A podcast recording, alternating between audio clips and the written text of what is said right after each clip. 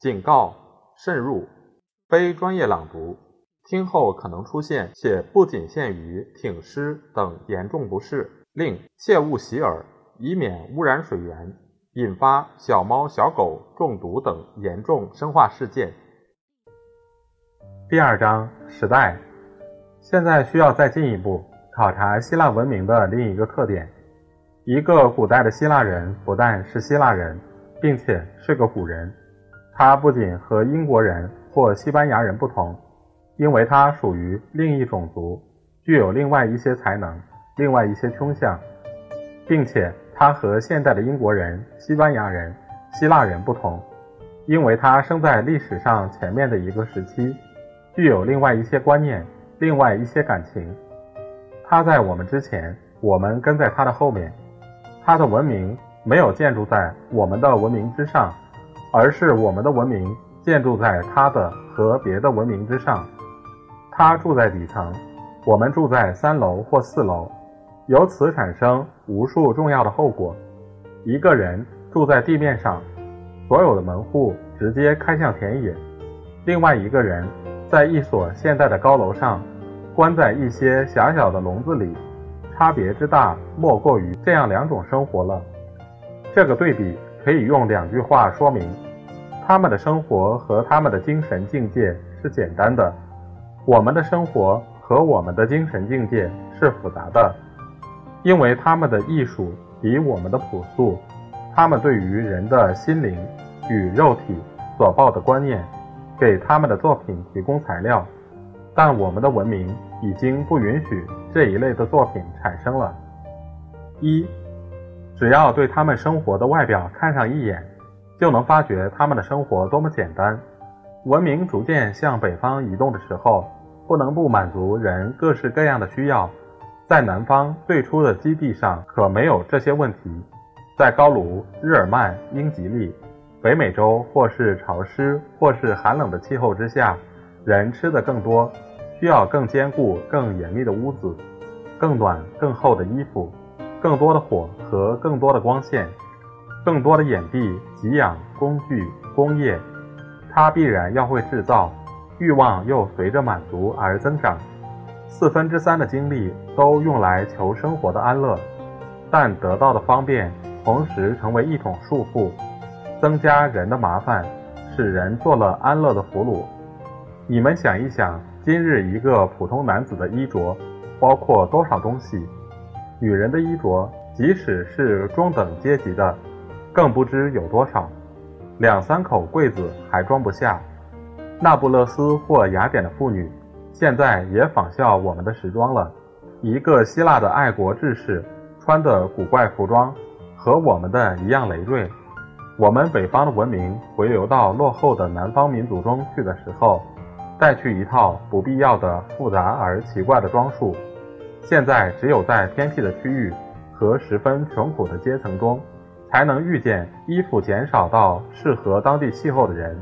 那不勒斯的所谓穷光蛋，只穿一件长至膝盖的单褂；阿卡提亚的女人只穿一件衬衣；古希腊的男人只需要一件没有袖子的背心；妇女只要一件没有袖子的长到脚背的单衫，从肩膀到腰部是双层的。这是服装的主要部分。此外，身上再裹一大块方形的布。女人出门戴一块面纱，穿一双便鞋。苏格拉底只有赴宴会才穿鞋子，平时大家都赤着脚、光着头出去。所有这些衣服一举手就可脱掉，绝对不裹紧在身上，但是能刻画出大概的轮廓。在衣服飘动的时候，或者接缝中间。随时会暴露肉体，在练身场上，在跑道上，在好些庄严的舞蹈中，他们干脆脱掉衣服。普丽娜说：“全身赤露是希腊人特有的习惯，衣着对于他们只是一件松松散散的附属品，不拘束身体，可以随心所欲地在一刹那之间扔掉。人的第二重包裹房屋也同样简单。你们把圣日耳曼或枫丹白露的屋子，跟庞贝伊或赫寇雷尼阿姆的房子做一个比较。这是两个美丽的内地城镇，当时在罗马郊外的地位与用途，正如今日圣日耳曼和枫丹白露之于巴黎。你们计算一下，现在一所过得去的住屋包括些什么？先是用软砂石盖的二层或三层的大建筑，里头有玻璃窗，有无壁纸，有花绸，有百叶窗，有二重或三重窗帘，有壁炉架，有地毯，有床，有椅子，有各种家具，有无数的小古董，无数的实用品与奢侈品。再想象一下墙壁单薄的庞贝伊的屋子。中间一个小天井，有个滴滴答答的喷泉。天井四周十来个小房间，画着一些精致的画，摆着一些小小的铜像。这是一个轻巧的栖身之处，给人晚上歇宿，白天睡午觉，一边歇凉一边欣赏优美的线条、和谐的色彩。按照当地的气候，再没有别的需要。在希腊的盛世。室内配备还要简单的多，小偷挖得进去的墙壁只刷白粉。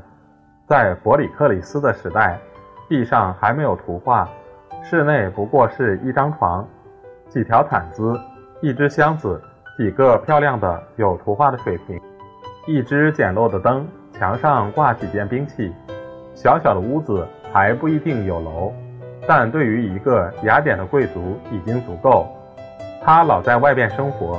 在露天，在廊下，在广场上，在练身场上，而给他过公共生活的公共建筑，也和私宅一样朴素。那绝不是高楼大厦，像我们的立法议会或者伦敦的维斯敏斯特。内部有许多装修，有成排的席位，有灯火，有图书馆，有饮食部，有各个部门，各种服务。希腊的议会只是一个空旷的广场，叫做尼克斯，几级石砌的台阶，便是演说家的讲坛。此刻我们正在建造一座歌剧院，我们需要一个宽大的门面，四五座大楼，各种的休息室、客厅、走道，一个宽敞的剧场，一个极大的舞台，一个巨型的顶楼安放布景，无数大大小小的房间，安置演员和管理人员。我们花到四千万法郎，场子里有两千座位。在希腊，一个剧场可以容纳三万到五万观众，造价比我们的便宜二十倍，因为一切都由自然界包办。在山腰上凿一个圆的梯形看台，下面在圆周的中央筑一个台，立一座有雕塑装饰的大墙，像奥朗日的那样，反射演员的声音。太阳就是剧场的灯光，远处的布景不是一片闪闪发亮的海，便是躺在阳光之下的一带山脉。他们用节省的办法取得豪华的效果，供应娱乐的方式像办正事一样的完善，这都是我们花了大量金钱而得不到的。再看人事方面的组织，一个现代的国家包括三四千万人，散处在纵横千余里的领土之内。它比古代的城邦更巩固，但另一方面，它也复杂的多。要当一个差事，必须是一个专门的人，因此行政工作也像别的职业一样，成为专门的了。大多数人只能每隔许多时候用选举的方式参与国家大事。平日，他们住在内地，不可能有什么个人的和明确的见解。只有一些模糊的印象、盲目的情感，遇到要决定战争、和平或捐税的时候，只能让一般比他们知识丰富，而由他们派往京城去当代理的人处理。关于宗教、司法、陆军、海军的问题，也同样由人代跑。这些公事每一项都有一批专门的人，必须经过。长期的学习，才能在其中当个角色。大多数的公民都不能胜任。我们完全不参与这些事情。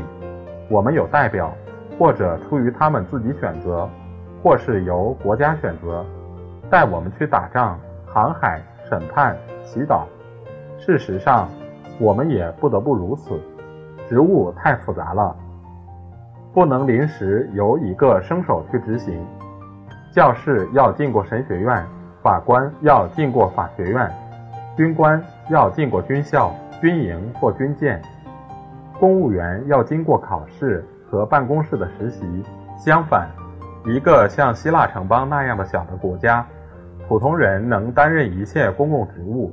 社会并不分成官吏和平民，没有退休的布尔乔亚，只有始终在活动的公民。雅典人对于有失公众利益的事情都亲自决定。五六千公民在广场上听人演说，当场表决。广场便是菜市。大家在这儿售卖自己出产的油和橄榄，也在这儿制定法律、决定法令。领土不过等于现在的一个城郊，乡下人比城里人多走的路也很有限。讨论的事情并不超过他的智力，只关涉到一个教区的利益。因为城邦只有一个城，应当如何对付美加拉或者科林斯，他不难判断。只消凭个人的经验和日常的印象就行。他无需做一个职业政治家，熟悉地理、历史、统计等等。同样，他在自己家中就是教士，每隔多少时候还当本部族或本部落的祭司。因为他的宗教是保姆嘴里讲的美丽的故事，仪式是他从小就会的舞蹈或歌唱，还有是穿了某种衣服当主席。吃一顿饭。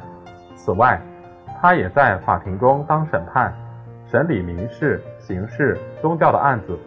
遇到自己有诉讼，就亲自出庭辩护。一个南方人，一个希腊人，天生头脑灵活，能说会道。当时法律条文还没有那么多，没有积成一部法典和一大堆头绪纷繁的东西，他大体都知道。法官可以背给他听。